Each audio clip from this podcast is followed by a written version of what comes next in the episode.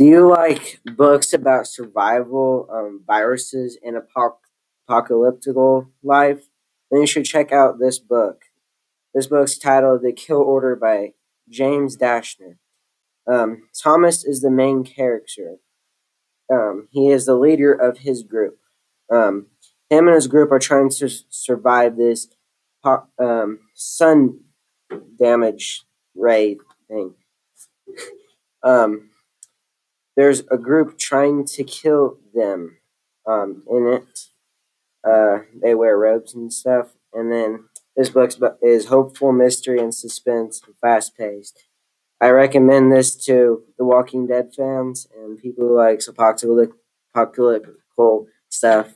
if you want to know more, then uh, check out this book.